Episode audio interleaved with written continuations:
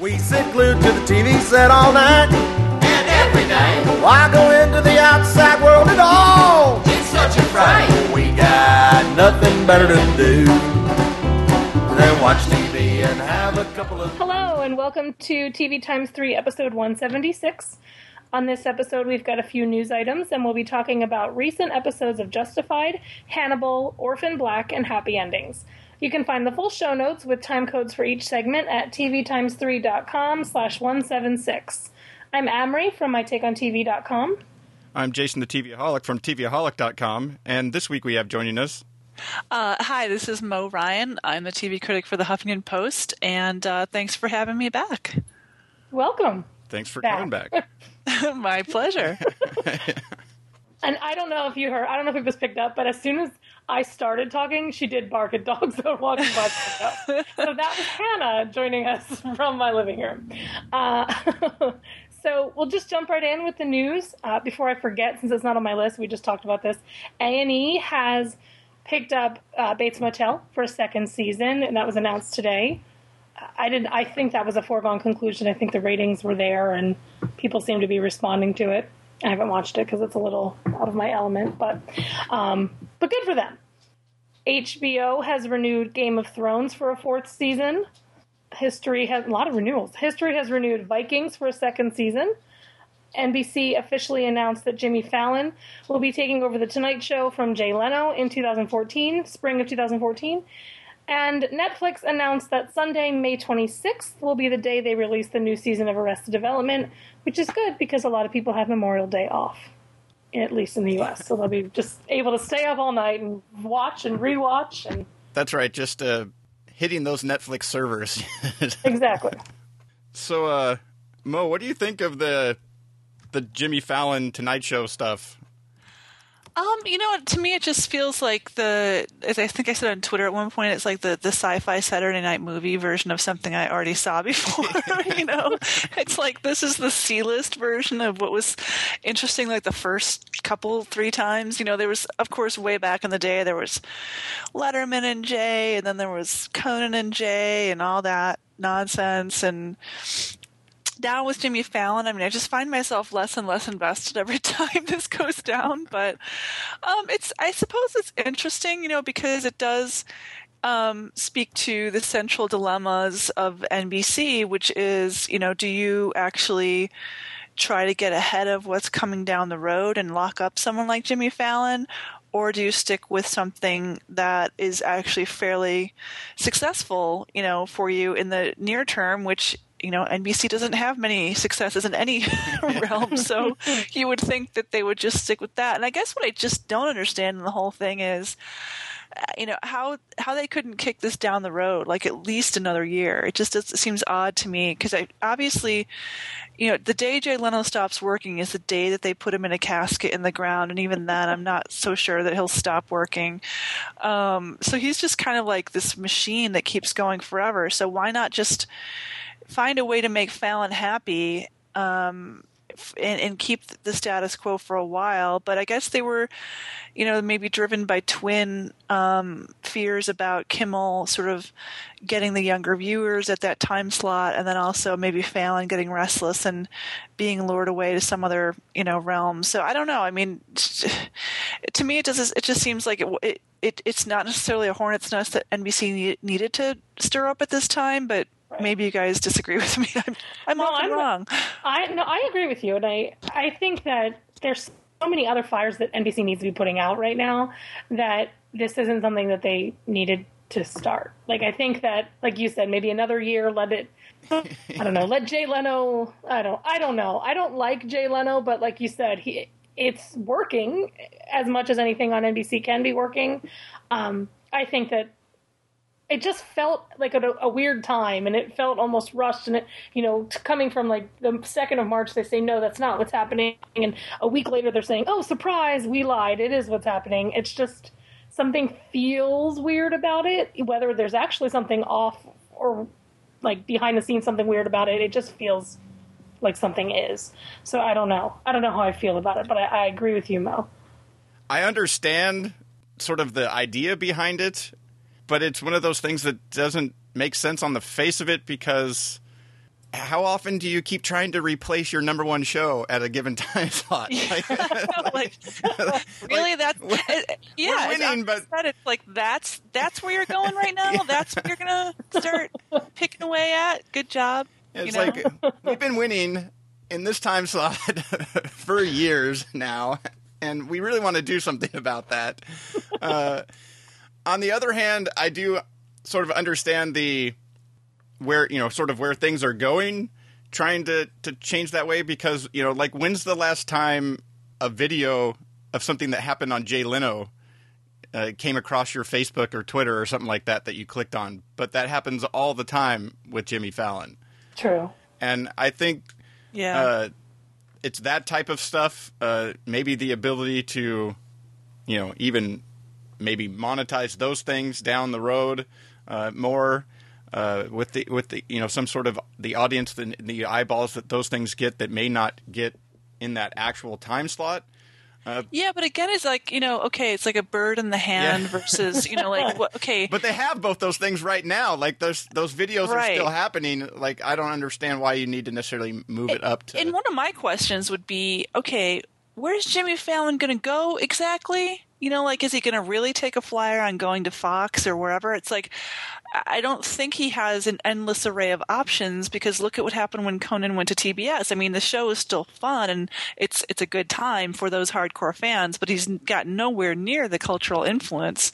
So I, Yeah, if I was NBC, that he even had, yeah, it's if I was NBC, I'd be like, okay, like let's sign a contract with you. We'll pay you a ton of money, but we're just not going to get this transition going for a little bit longer than you might like. But you know, they've got him over a barrel. I thought a little bit. I don't know. Yeah, they seem to be uh, they they like really want to use their Olympics coverage to launch things, and uh, And it never works. yeah, I don't. I- I I, just- Right. What- Never. Oh my god. They've had the Olympics for how long now? And just somebody point me to where it was. It it made them because they're still going downhill. and how do you launch a a late night show? Really, like there's still going to be there's still usually going to be a, a late night you know local news between whatever Right. the Olympic coverage is and the start of of that show. So uh, it's that's kind of weird.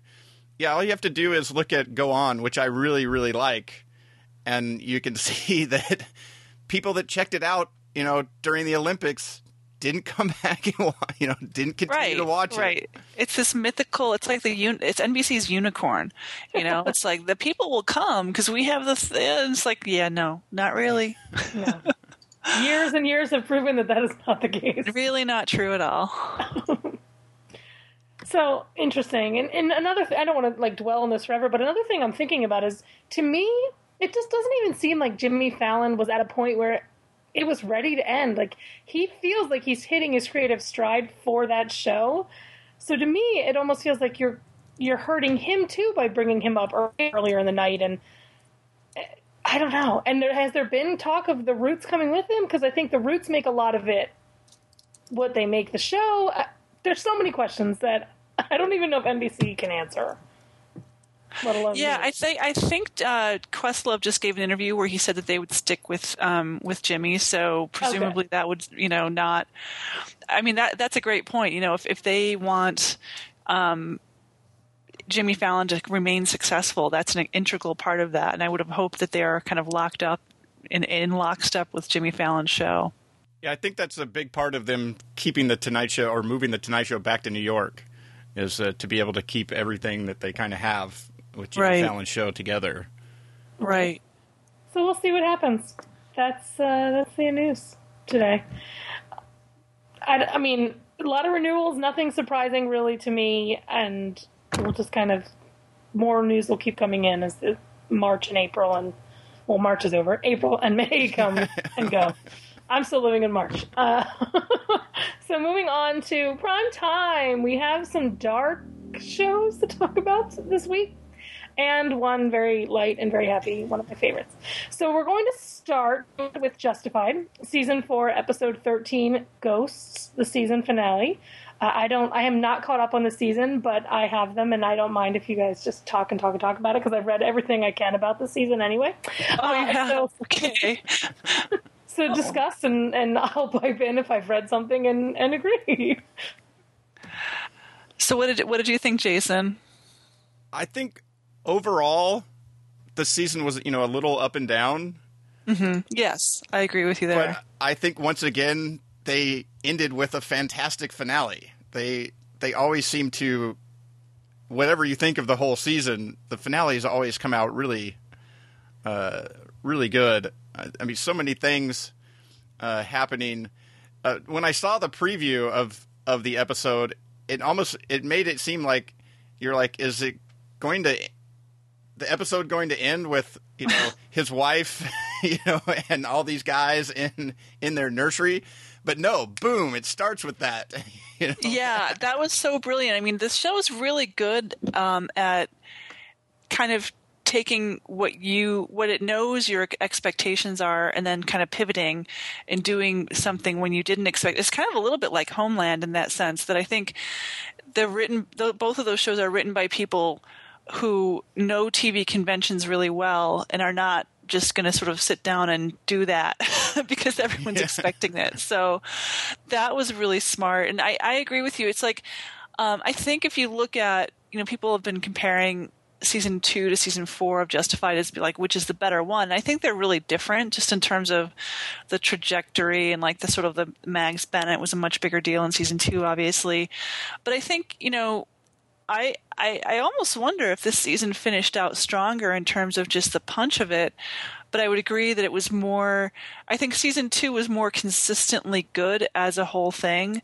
I think season four um, right there around the sort of middle i was before they did the reveal of who drew drew was i was just like what is happening you know it was just very dense and, and a little bit too convoluted for me although i always enjoy it i never get up from an episode of justified and i'm like well i don't know why i watched that yeah. um, I always enjoy the the dialogue, the characters, the world. You know, I'm I'm always cool with that. But um, once they revealed Drew's real identity, you know, it was another great showcase for one of my favorite actors, um, Jim Beaver.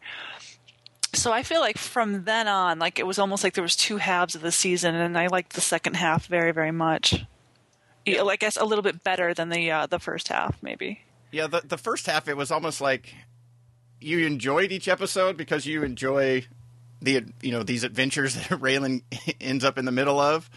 Right. Uh, but overall, you were just like, what is the sort of what is the story this season? Like, do I didn't really care like what the what the, you know like what Right. the, what the overarching I don't. story I know. was. Stop making it this really hard.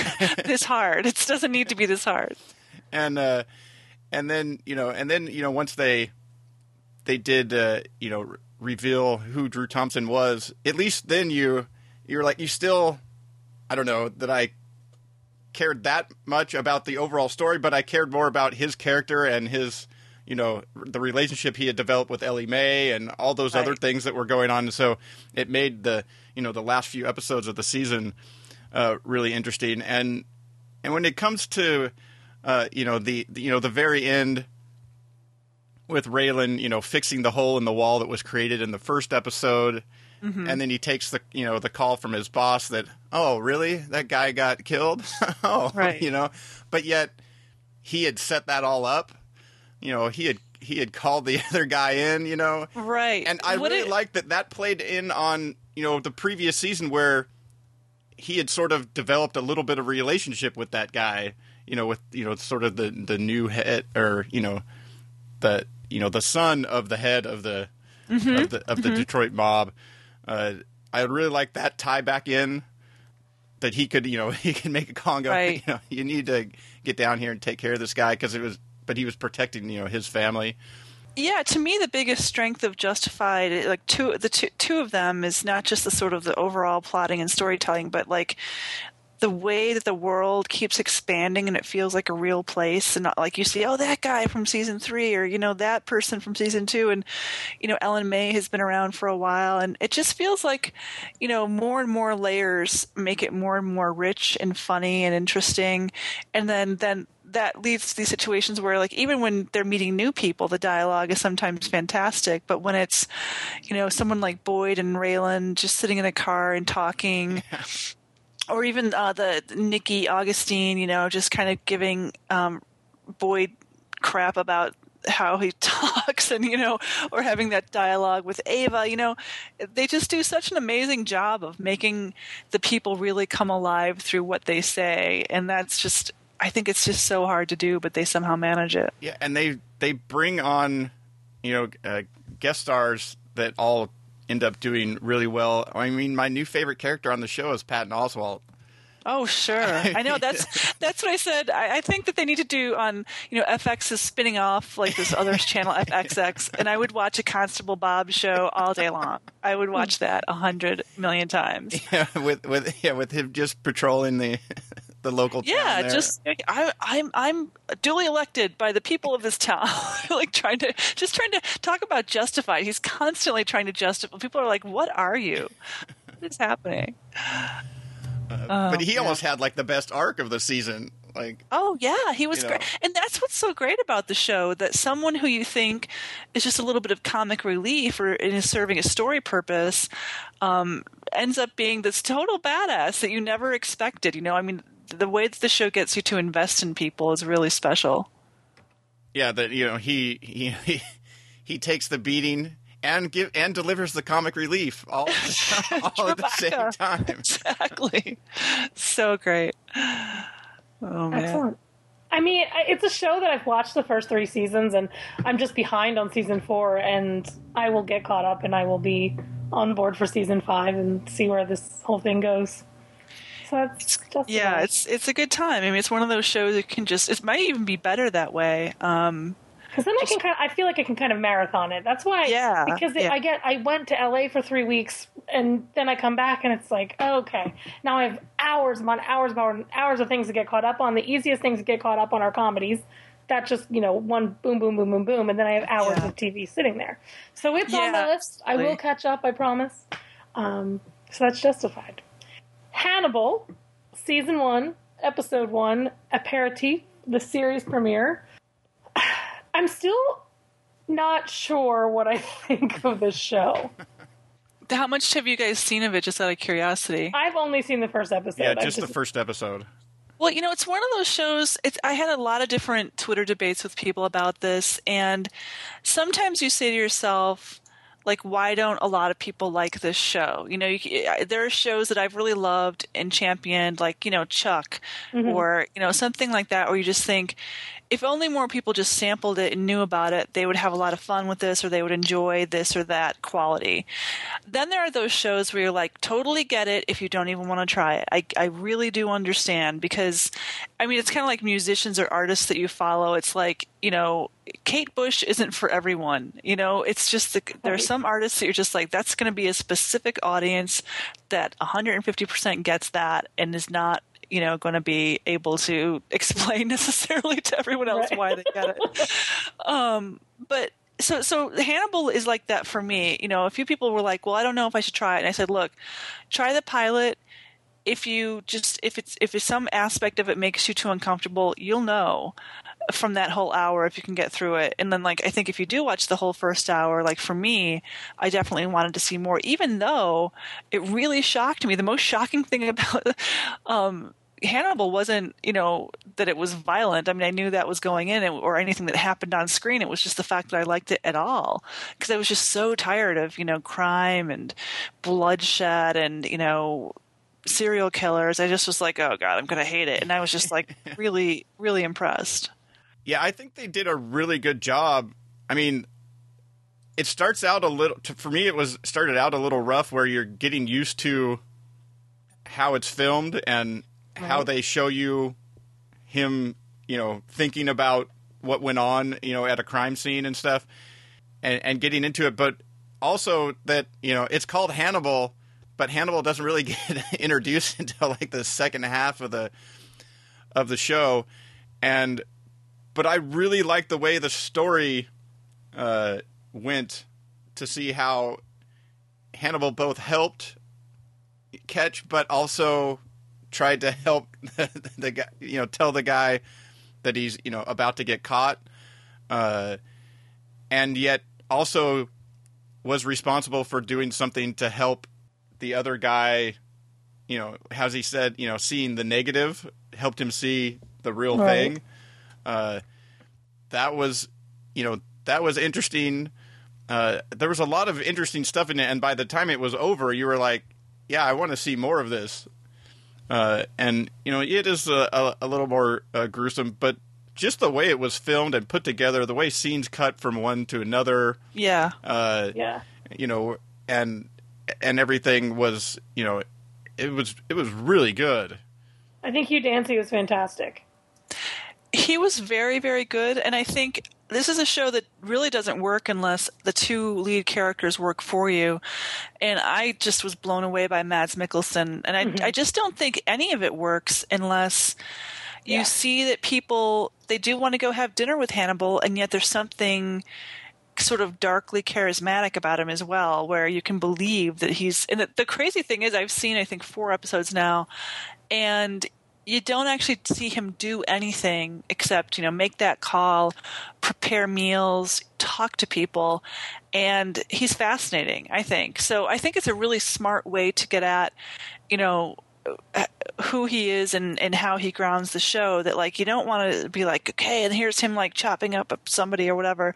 He's much more of a character who gets inside people ha- inside people's heads you know like that's kind of how Anthony Hopkins approached it as well that like why why is Clarice Starling talking to this guy? Why is you know what is it about him? You have to make him a human being. And that almost makes the kinds of things he's capable of far more terrifying because you know Right.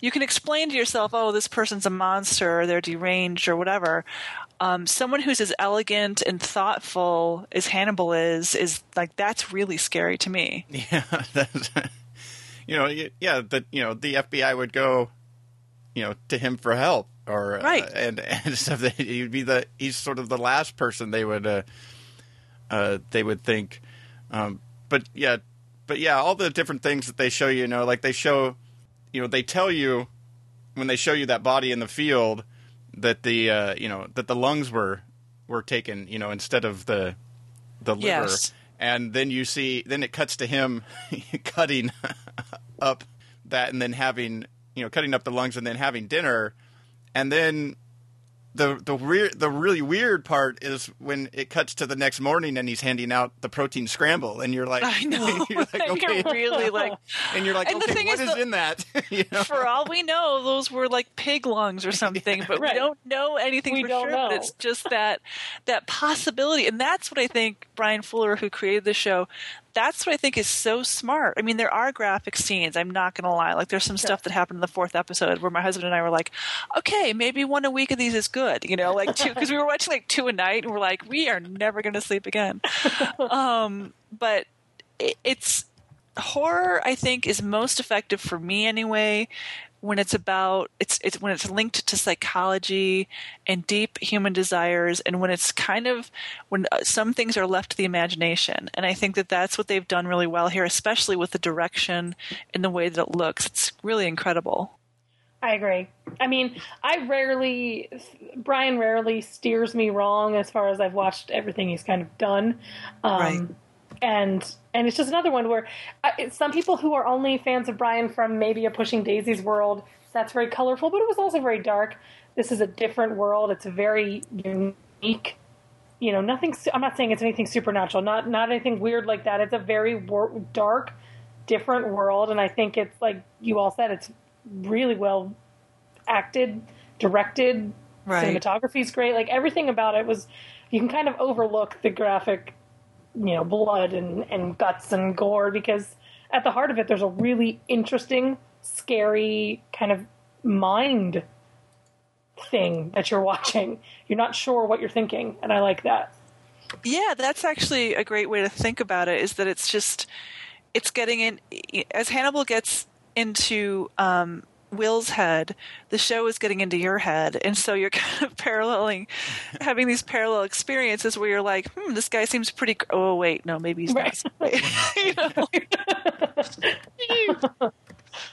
So I'm interested. I mean, it sounds like it kind of keeps up the the tension and the interest, and I'm I mean I'm excited, having seen an episode, to know that I'm going to watch another episode and and still be engaged and still be interested down the line. So fingers crossed that it kind of kills the Thursday at ten on NBC. Yeah, I don't know. It's it's it sits in a Hannibal sits in this weird spot in that you all, you hear people talk about you know shows on network TV. They you know they're kind of bland and and stuff, and Mm-hmm. then you he- then you hear people have seen this show and they're like, oh, this is too dark for network TV. It should be on cable, and you're just like, but, What the heck? Yeah. you know, uh, I I don't really get that stuff anymore. The, in the TV landscape and the way things are, I don't care where it is.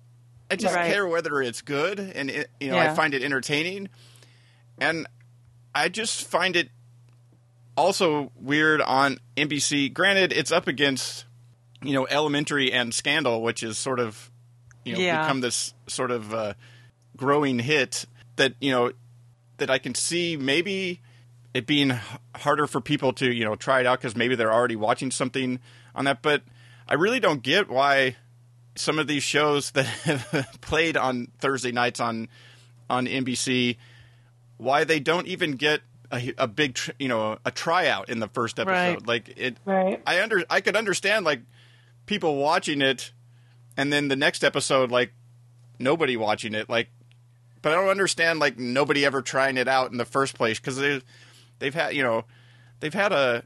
I mean, granted, it's a, a varying quality of shows uh, in the time slot, but but none of them have really gotten in the last two or three years have gotten any type of tryout, whether they start in the fall or they start mid season or uh, it's just a it's just a weird thing right now. Yeah, it's mystifying to me because really this is where TV is going to these big, noisy concepts, often based on bigger properties. Like, you know, we were talking about Bates Motel getting a renewal. Um, it, that's kind of, you know, something violent, something, you know, with some, you know, we, people have heard of Silence of the Lambs, like that kind of thing. Like, I feel like they tried to do something that would hopefully make some noise for them, and they did it in a, in a way that was intelligent and I just I'm like, what else can they do now? Like, I don't even know at this point. Like they've tried really dumb, broad concepts. They've tried, you know, really populist mainstream projects, and that, nothing seems to work. It's just really frustrating.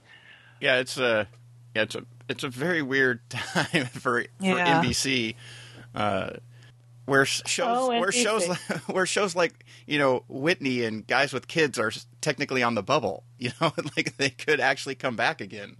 Uh, it's a Wow. weird, you know. You just Oh. kind of ruined my day there, but I mean, that's that's the weird place that that NBC sits, you know, and uh, you know that you can't, you know, you can't cancel everything and and, and start over, but uh, but then when you do something this well done and nobody comes, you if you're NBC, you're like, well, what do you want us to like? What do you want? exactly what was it that you wanted? Could you? Could, yeah, really. People people specify. Send us detailed memos. what, the five viewers that we have, please tell us. We want more Jay Leno. Yeah. You know, what shows would you tell your friends about, like, you Right. know, so we can expand our audience to ten? Gosh, I just oh, they just astound me sometimes. And, well, and the thing about uh, you know, it's the talk of you know, it's the the violence and and stuff, and you're like, twelve million people watch zombies get blown Right. to bits on Sunday night. So, is it really the graphic nature of you know of the violence that, uh, or is it since they're sort of already dead that it's it's That different or something? I don't know. We can kill them again. uh, it's uh, that's also uh, another sort of strange place that the show So really, what we're asking is that if you're the five people that are watching NBC, let us know why you're watching NBC, and NBC, tell us what your plan is. And well, NBC is doing whatever they can to you know get, they put it out for you know online instantaneously and uh, you know available all over the place, and they're going to re air it again on Right. you know this Wednesday night. Uh, they made the script available on NBC.com. I saw that today. So, I mean-. I mean, they're doing everything they can to to get. I would be interested. Did anybody see any? Uh, I don't know. I guess maybe it hasn't been far enough yet for it to have been announced uh, for like what DVR numbers were. Because I'd be interested to see, kind of like last week with Happy Endings. That, granted, this week Happy Endings did do a little bit better than last week, but it had like a fifty percent growth in you know DVR numbers. So I'm, I'd be interested to see how many like if there was a, a, a large growth of of people that watched it on their DVRs in the next three days. Yeah, I don't know. So that's Yeah, I, I would hope. I, I don't know. I mean, I, on the one hand, I want to say it's gla- it's good that they're kind of giving it more chances and and all this kind of stuff, but because it takes violence seriously and the toll of violence seriously, I wonder if it's just too heavy for people. You know, hmm. I don't know. Yeah. we'll see. I guess. On the other So we'll hand, if it was if it was a cable drama, its numbers would be really good. Yeah, exactly. Yeah, NBC can't win, so just declare yourself USA two, or like you know maybe like FX FX has FXX, they could be USAA, something. like. Just eliminate NBC altogether. Exactly. Uh, so, so that is Hannibal, and our thoughts on NBC. Moving on to Orphan Black, season one, episode one and two, Natural Selection and Instinct. I really think that the show needed to air as a two-part opener. I think you're right. I think the these two episodes work very good to introduce you to what's going on, and the first episode, while interesting, doesn't quite give you enough of sort of what's going on. But yet, this whole world of uh, clones and and uh, you know, even though you uh, like, because at the end of the first episode.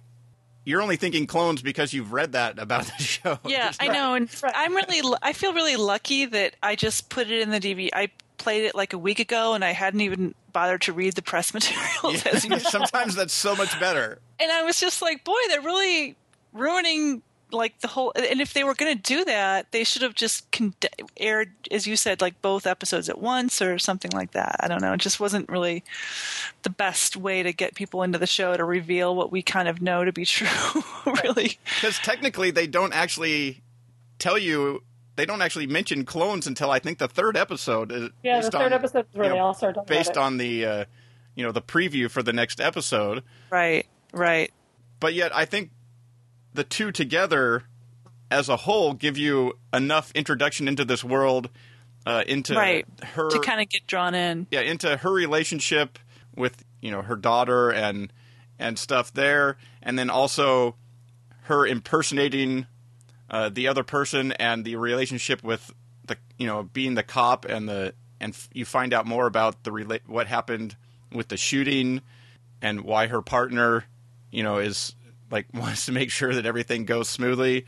Uh, they they open up a lot more uh, you know and then she gets the you know gets the call and tracks down uh, you know a couple more of these people that, that look like her. And uh, you know by the you know if it would have played I was still interested in it even after the the first episode. Uh, but if if you had watched like this as sort of like a two hour premiere uh, by the when she goes into the the basement and you know another you know she's talking to one and another one walks out of the room you're like okay that would that's like an ending where you're like okay what's going on uh, here and and it would be even more so had you know I not read anything about the show before I watched it Right. Hannah. there's a call. There's a dog walking by. Um, I I was impressed by her, uh, Yeah. Tatiana Maslany. Um, I thought that she she just bounces back and forth so easily between everybody, and I thought the camera work where they're facing each other and they're actually in the same, oh okay where they're in the same scenes um, I thought it was really good. I thought I thought it was impressive, but sorry, because I'm talking through my dog barking at some random guy walking in my front yard.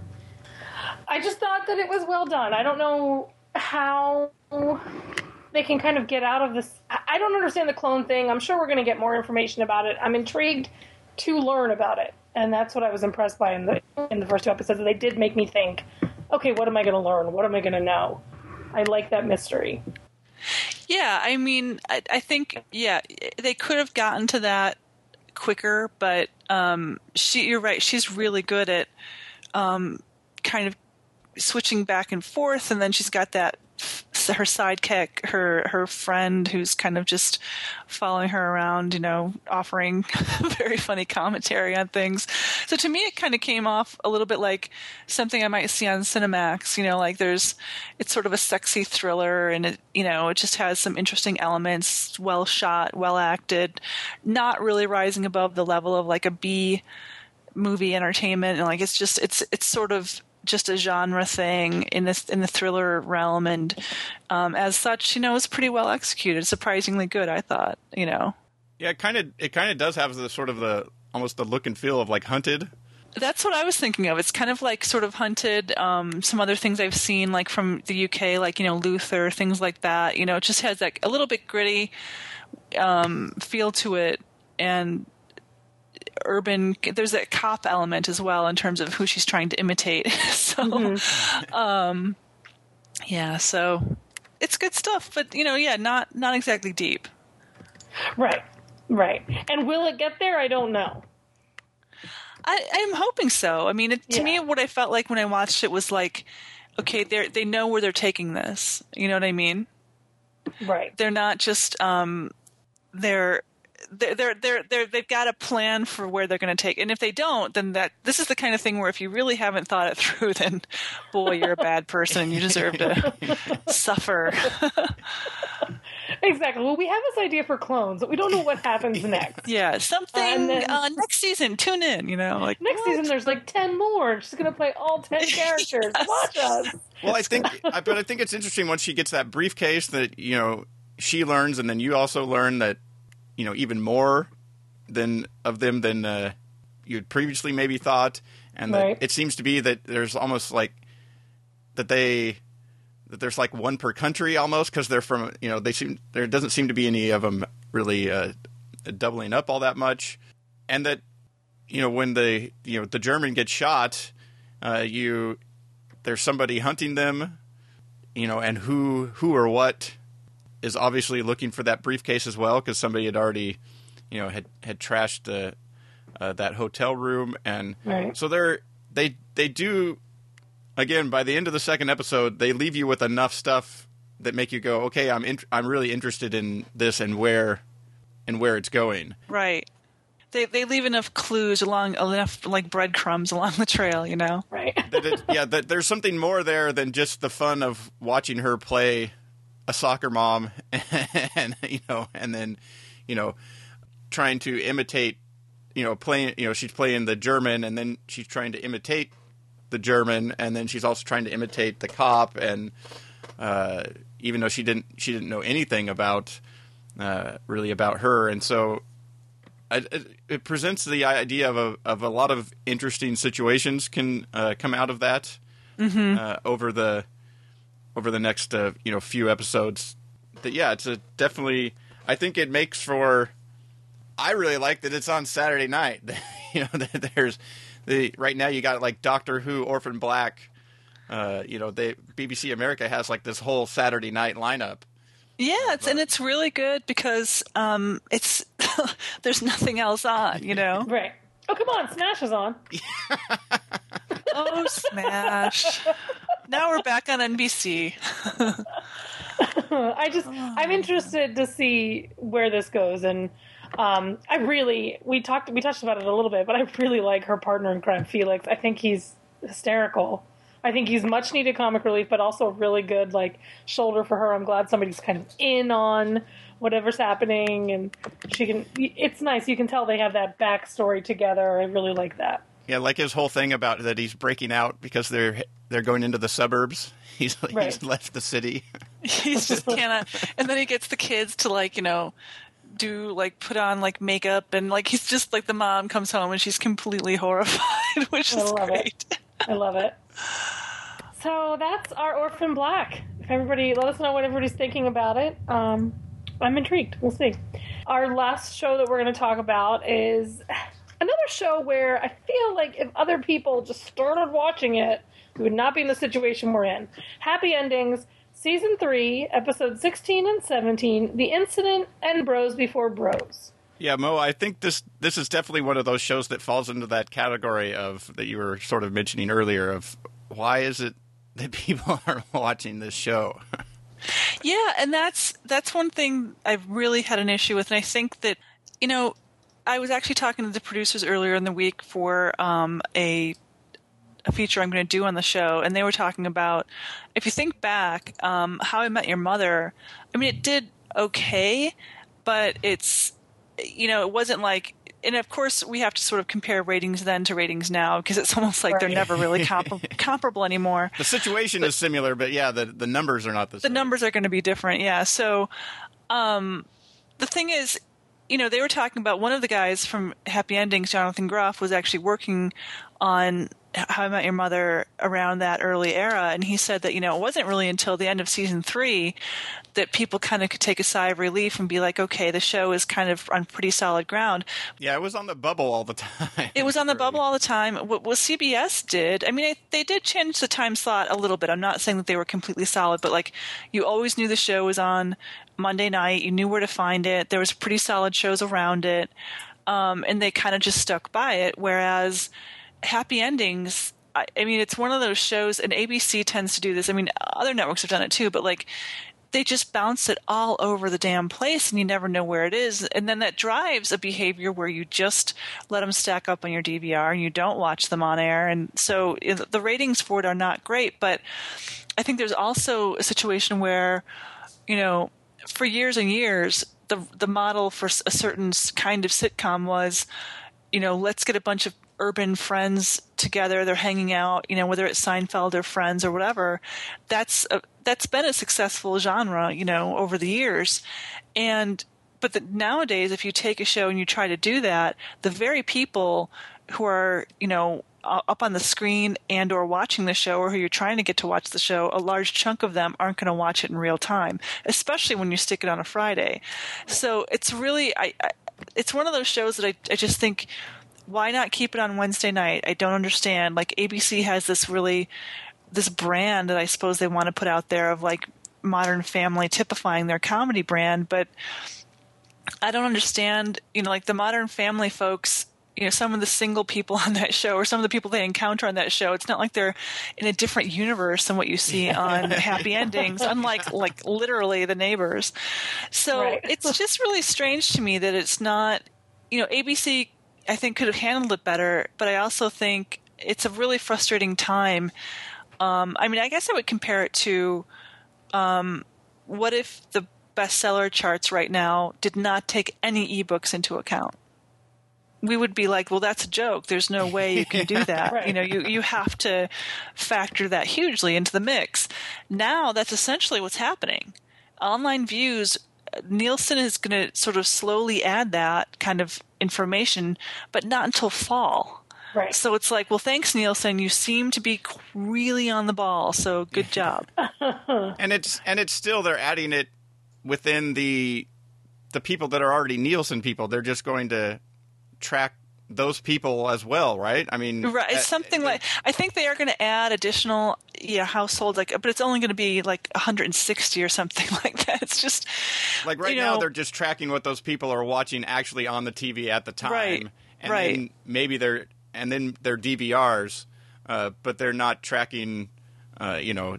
If they're watching something on demand or watching it online or you know like you know Hulu or buying it from iTunes or or what have you, there's all these other avenues that that these people that are supposed to be representing the TV audience Yeah. they're, they're not even so i give them credit for at least trying to start working more of that in to give you know at least Right. with their predictive models a little bit better uh, idea but yet still the the production companies and and the the networks behind it they still they know how many times this stuff's been you know watched on their uh, on their outlets and and Yeah. on on the on Hulu but it's what like will the so will the advertising agencies pay for that? You know, if if ABC goes to um, you know their advertisers and says, "Oh, but we got this many," you know, and I I think the Nielsen thing kind of adds some kind of legitimacy to it, and so it affects how ad rates are charged. But I definitely think that it's it's still a pathetic showing. I mean, I think TV is so far behind. Even I mean, when the book industry is setting the pace for you, then you're really doing something wrong. It's like, come on, the book, the publishing industry is just completely, you know, old school and hidebound, and they are just miles ahead of the TV industry in terms of actually counting the people who want their product. Which Exactly. is it just strikes me as really insane. Yeah, I, I understand some of the uh, the you know the buying ads because you know somebody watches it five days later online, that's obviously worth different than somebody watching it actually on Thursday night when it's advertising a movie that starts on Friday. Uh, you know, so those type of things. But there's all the other advertising for actual products for you know like Tide and you know and all these other things that get advertised. That those those type of ads seem like they would be worth the same uh, whether somebody's watching it, you know, on NBC.com or on Hulu or or actually on the network itself, you know, at the given time.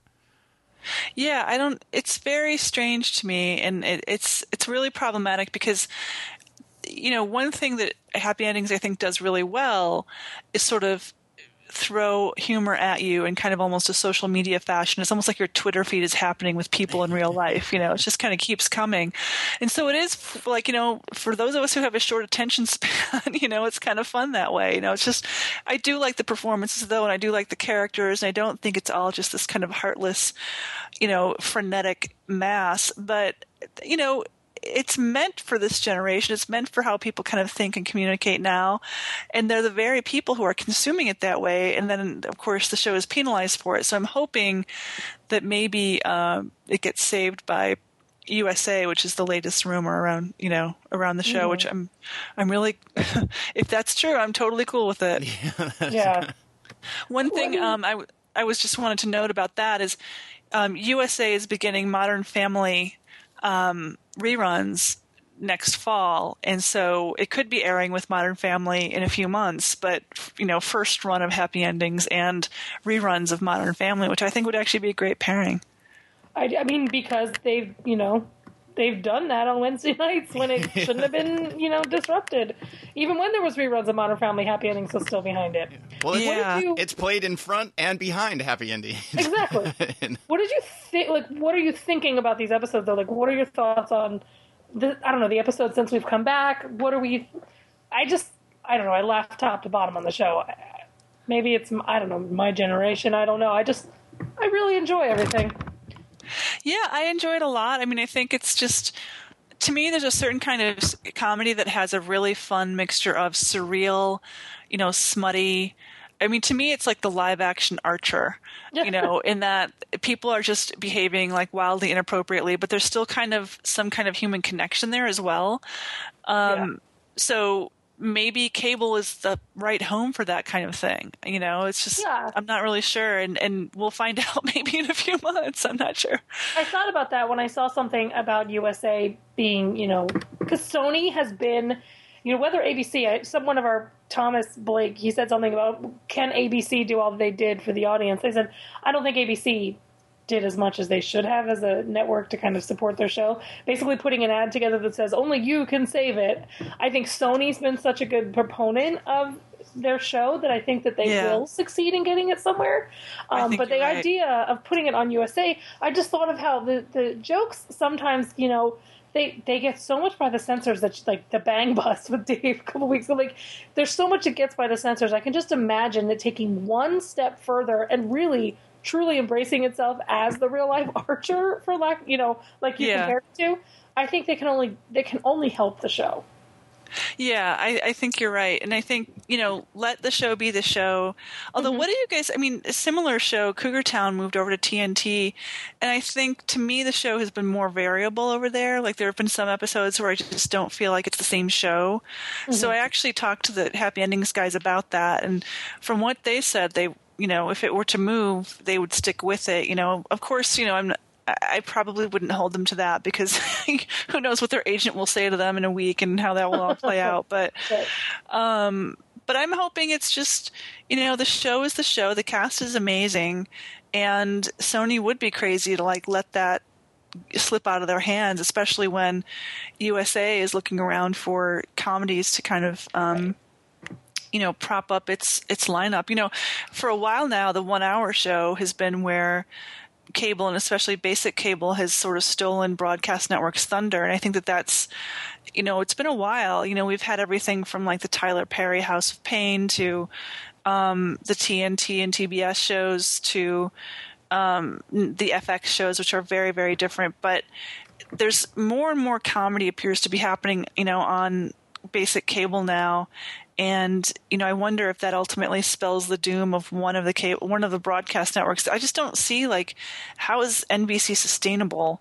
when Right. nothing is is working on it, and even ABC. You know, I, I, I don't know. Maybe things start to migrate over to cable in the half hour realm even more than they are now. Yeah, I mean, we've seen it. Ten years ago, we didn't have this many dramas on cable, and that's where that's gone. And um, I just think that that's kind of the natural progression. Yeah, I, I'm I do interested. too. Yeah. I'm interested. I don't know. I like you said, I love this cast, and even when you get to see this cast um, do videos when they're not in character, they are this way with each other. So I feel Yeah. like you can't you can't touch this. You can't. It's kind of a six. A group of six that you can't really you struck gold with them, and you don't want to screw it up. Because I agree with you about Cougar Town. Watching it on TBS, they were very you know, there are episodes where I'm like, okay, this is the Cougar Town I like. This isn't the Cougar Town I like. I know why I don't love this episode. I know they're trying a little too hard to make it a little too TBS, and um, and I can definitely notice a difference. And I just wouldn't want that to happen for Happy Endings because they don't need it to. It doesn't need to change. It just needs to be supported. Yeah, I agree. And it just needs to be, you know, I think that one of the things that always comes up in these discussions is like, well, was it is it too much? Is it like what should they have done differently? I think this is one of those cases where yes, you know, not every happy ending storylines completely maybe works, but I it is what it is at this point. I wouldn't really change anything substantial about it. And I just think it's really rare to have a cast where there's no weak links at all. And I think they've done an amazing job of, you know, making each character so defined that, you know, they can find funny stuff for them to do. Um, and, and the cast has all stepped up and really gotten into the spirit of it. And I, it's just, you know, it doesn't need to be creatively different. It just needs to have someone figure out how to make money off of it. And you would think with all these high powered people wearing $5,000 suits, like somebody would have done that by now. But, Right. but what do we know? Yeah, because the yeah the show's just. Uh, I mean, there's not everything works, but there's very seldom that there's not one storyline. There's usually at least one storyline that works for me every episode. Uh, Yeah, I mean the one where they went to the gay wedding fair was like I literally thought I was going to have some kind of aneurysm. It was so funny. I Oh, just can't. Yeah. well, even like in the in the second episode uh, uh, this past Friday was you know they're doing you know Romeo and Juliet between dueling food trucks and and the family members. I mean the the stuff. Uh, the stuff they play off of is is hilarious in the. Sh- I and mean, yet there's a real moment with um, you know, Penny and her dad in the food Right. truck as Yeah. this chaos completely goes mental outside. so it's like you know, I mean that's I really love that. That's one of my favorite things about any comedy. Like Yeah. in, in in Cougar Town does this really well where they're doing something so completely ridiculous and bizarre and, and goofy and surreal, but at the same time it, there's maybe some portion of the reality that is emotionally grounded. So I mean anyone can pull that off is uh, is is not aces in my book. So we will all keep our fingers crossed that Happy Endings has a, I mean, for lack of a better and lack of cliche, happy ending. Um, You know, I'm writing a story about the show, and I found myself actually using that construction. So I'm glad you did too. I mean, it just it, it kind of just so screams well. out for it. I can't It just help. rolls off the tongue. it, yeah, it's, um, it's hard. Yeah, it's hard not to. to Well, here's a question. Uh, thinking of Sony, and say Sony has to go out and, and they really want to focus only on one comedy. What would Sony do? Do they want community or do they want happy endings? Um, I think they want shows that will make money for them in syndication. So, um, they appear to be really motivated to kind of keep keep things going to get to that point. I mean, I, I've only seen like I think four of of Community 2.0, and that's another case of a show where I just sit there and go, I. Yeah. It's it's as if someone broke into your house and replaced all your furniture with stuff that looked like your furniture. I Do you know what I mean? What mean? It, that makes no sense. I'm sorry, but it's just like wait, or like like you know you or know they they came in and they moved everything but the stapler. right, Right, or right. Your, your, your, you know gerbil died, and it's like I think that's you know spots, but I'm not really sure. it's sort of like if you it, it it's it's community esque. That's Yeah. I mean to me. um that's definitely a case of a show where even under Dan Harmon, there were many episodes that were just like, eh, didn't work for me. But when it did work, it had this kind of divine ambition that it would actually realize. You know, something about it would be so, um, so. It would be reaching into the character's humanity, and yet it would use these incredibly elaborate metaphors and constructions to get there. Whereas this one just seems like it sort of has a grasp on the characters, but it's like you know, it's like you're drinking instant coffee and not actual coffee. Or like I guess it's, it's coffee like, you know. It looks Uh, like coffee, smells like coffee, but I I've been uh at least in the earlier episodes of Community where I was just like I don't really see that much of a difference. I mean, it still feels like Community uh a lot, but as the season's gone on, uh granted they've repeated themselves before, but now with Harmon being gone, when they repeat themselves, now it just feels like they're repeating themselves. When they Yeah. do like another documentary episode or that you know they while i really thought some of the you know the thanksgiving episode and you know sort of the the escape and the you know and abed thinking about shawshank redemption and then prison break and i you know it was pretty good. It still It felt felt- like Yeah. we've you know you've seen uh, you know they've done that multiple times before.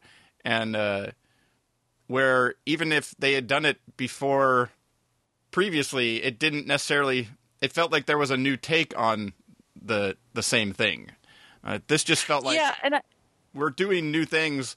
And like the next episode's going to be with puppets and that's new but it also feels like you know well we've done uh, animated episode before and we've done this episode before what other wacky thing can we turn the the characters into oh what about puppets yeah, uh, and that's. I think you're totally right. You know, it's the concept is driving what they're doing. It's not that what they want to do with the concept is driving what they're doing. You know, it seems to me like it's more like this is what they kind of got it wrong. It's like we were trying to say something about Abed's relationship to being a human being with the, you know, my dinner with Andre um, conceit. You know, like that. That was about something important they were trying to get at with the character. Whereas now it's about the big hook or the big, you know, promotable event, not about what they're trying to do with it. Yeah. So maybe that works where for them. all goes. It's all I I always kind of guess where things are going to go, and then networks and they'll tend to zig when I want to zag, or vice versa. So we'll see what happens or what comes of these shows as the season progresses. because there's all well there's i mean there's certain shows where you know that it's a foregone conclusion this is going to get picked up and then there's you know there's the ones on the other end where you're like that's definitely going to get canceled but there's this weird larger bubble group these days like the bubble is much larger than it's ever been Yeah. for uh, whether something's going to get picked up or not, and uh, and it's not totally. I mean, it's still somewhat ratings based, but there's so much stuff that goes on behind the scenes of how much something's going to end up costing a network and and stuff that goes into these decisions more than ever before, uh, and just the idea that you know, like the whole Thursday night lineup on NBC right now is just but yet you know it's Parks and Recreation is still one of the best comedies on TV yet nobody's watching it you know on on on the night and uh and so but yet I can't see them not picking that show up like with the office leaving and you know community you know what are they going to do there and and no, all I'm these pretty other sure shows Parks I- and Rec is safe. yeah. But yet it's still, if you look at it strictly on a numbers type of thing, you would, Yeah. on that sort of level, you would go, gosh, they might, you know, could that, could that possibly get canceled? But you look at it on the, everything else on their network, there's no way that gets canceled, you know, type of thing. And that's just a weird place that a lot of these shows sit in uh, these days.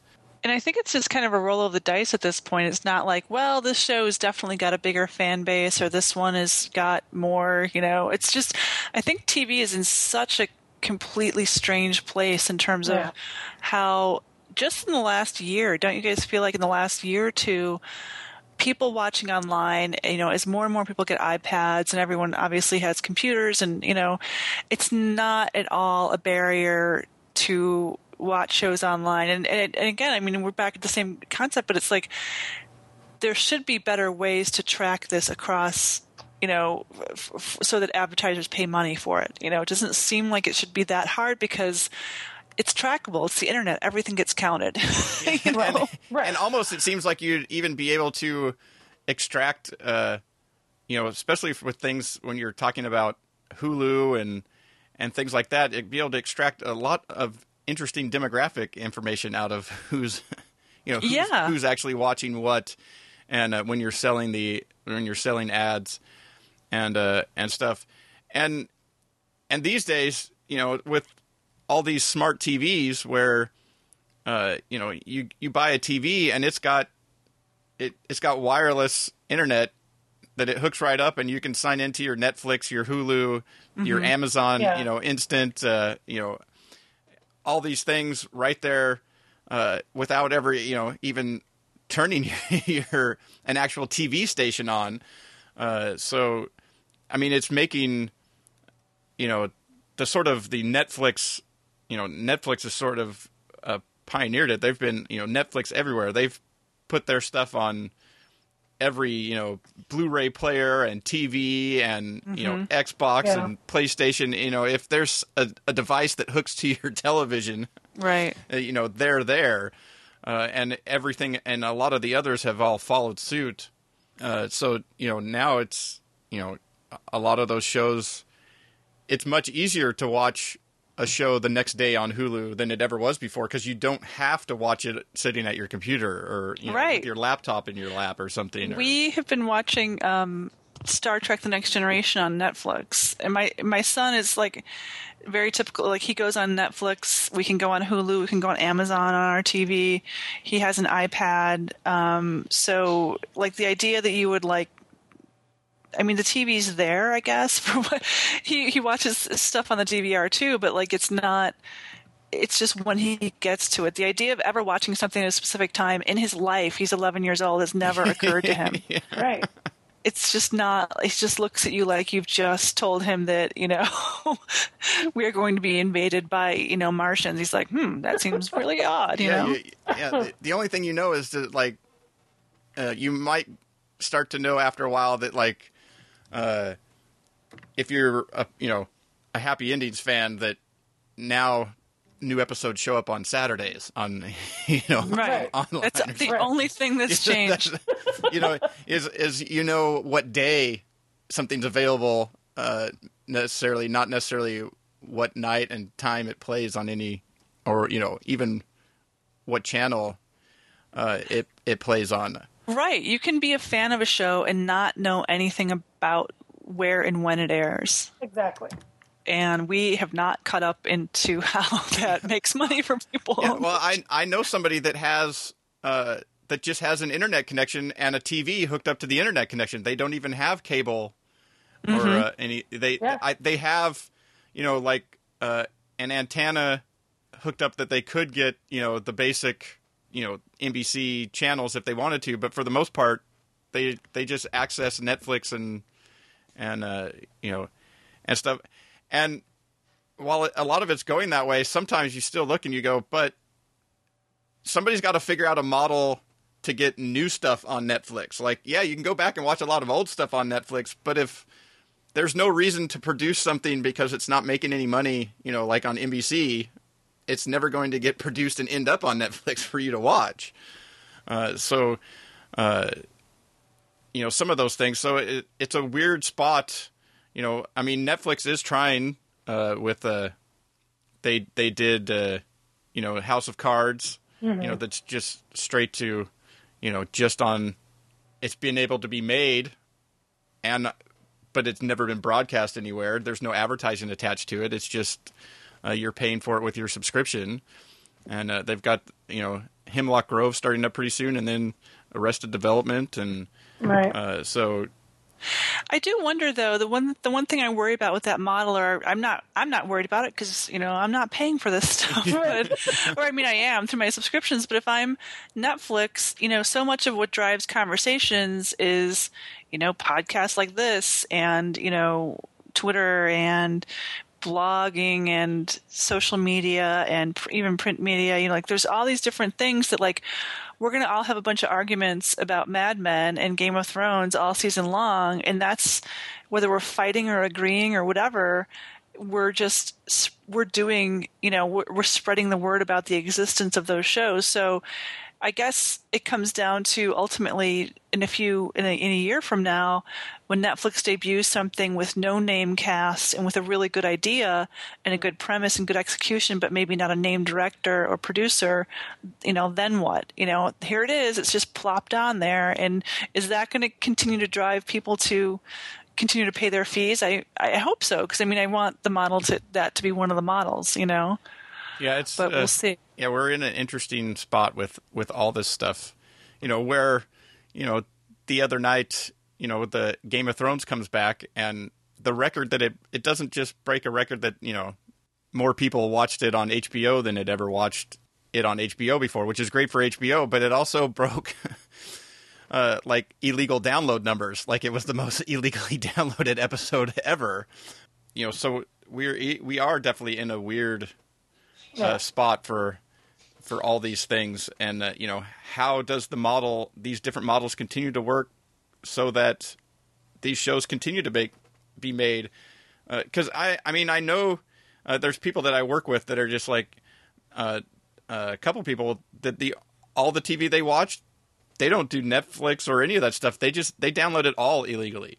Right. That's all that whatever show they're I know people who cut the cord years ago and just download stuff or watch it free. Like there's no cable. Yeah, and Right. and I'm and I'm like, you know, that if everybody did that, there would be no more shows being made, right? Yeah, there's it's, like, to actually Right. know. it's like you you do understand that, right? You- You're it is is uh it's it's yeah, it's a weird uh, it's a weird spot because the only reason these shows are being made. Uh, for the most part, is because somebody's making money off of them. Right. Right. So the world is a place now, but we'll see what happens. Well, I'm interested to see how it keeps going and like what keeps changing because the more things change, like the more things do kind of stay the same. So I don't know. I'm intrigued. Yeah, I mean, back in the day, it would be you know a sponsor would present you know this is you know a short play or this kind of thing. So maybe in future, you know, Procter and Gamble has their own channel and they commission shows and people watch it. I mean, I'm not. I just want awesome stuff to exist, and I just what I what I don't want. I mean, I'm a huge fan of like space opera, science fiction, you know, fantasy stuff. I mean, I'm really glad Game of, Thrones exists, but HBO has serious, serious amounts of money that it's willing to spend on that. What I don't Right. want is for it all to be like cheap things that you know can exist, you know, and be made for for not a lot of money. You know, I'm, th- there are web series that I love and I wouldn't change anything about them. But if we only get a certain range of projects because that's all people are willing to pay for, then that's kind of a bu- bummer, you know. Yeah, exactly. So I have to feed my dog. I have to. so on that note, On that note. thinking? Thinking about where the world of TV is going, and what are your thoughts? Leave us some some comments. So next week, our guests will be Mekeisha Madden Toby, who's been on before from MSN TV and the TV Madness podcast, and Rob Owen. Has Rob been on before? No, this will be the first time Rob's been on. So first time Rob will be on Rob Owen of the Pittsburgh Post Gazette and the Pittsburgh Here and Now Tuned In podcast. You can find links to the news stories we talked about, uh, where you can find Mo and her podcast online and more on the show, or more in the show notes at tvtimes3.com slash 176. You can also keep up to date with new episodes via Facebook and Twitter at TV Times 3, or listen to Stitcher smartphone app, stitcher.com slash TV. Of course, you know, tvtimes3.com always. Our music today, I didn't sing at all. Our music today was provided by IODA PromoNet. The song is TV Party by the Asylum Street Spankers from their Mercurial title, put out by Yellow Dog Records. Thanks for joining us, Mo. Thank you for having me. It's so fun. Yay. We'll hope to have you back soon. All right, cool. And on that note, I'm off to feed Hannah because she's looking at me. Everybody have a good night. All You right. too. Bye. We sit glued to the TV set all night. And every day, Why go into the outside world at all? it's such a fright. Got nothing better to do than watch TV and have a couple of brews.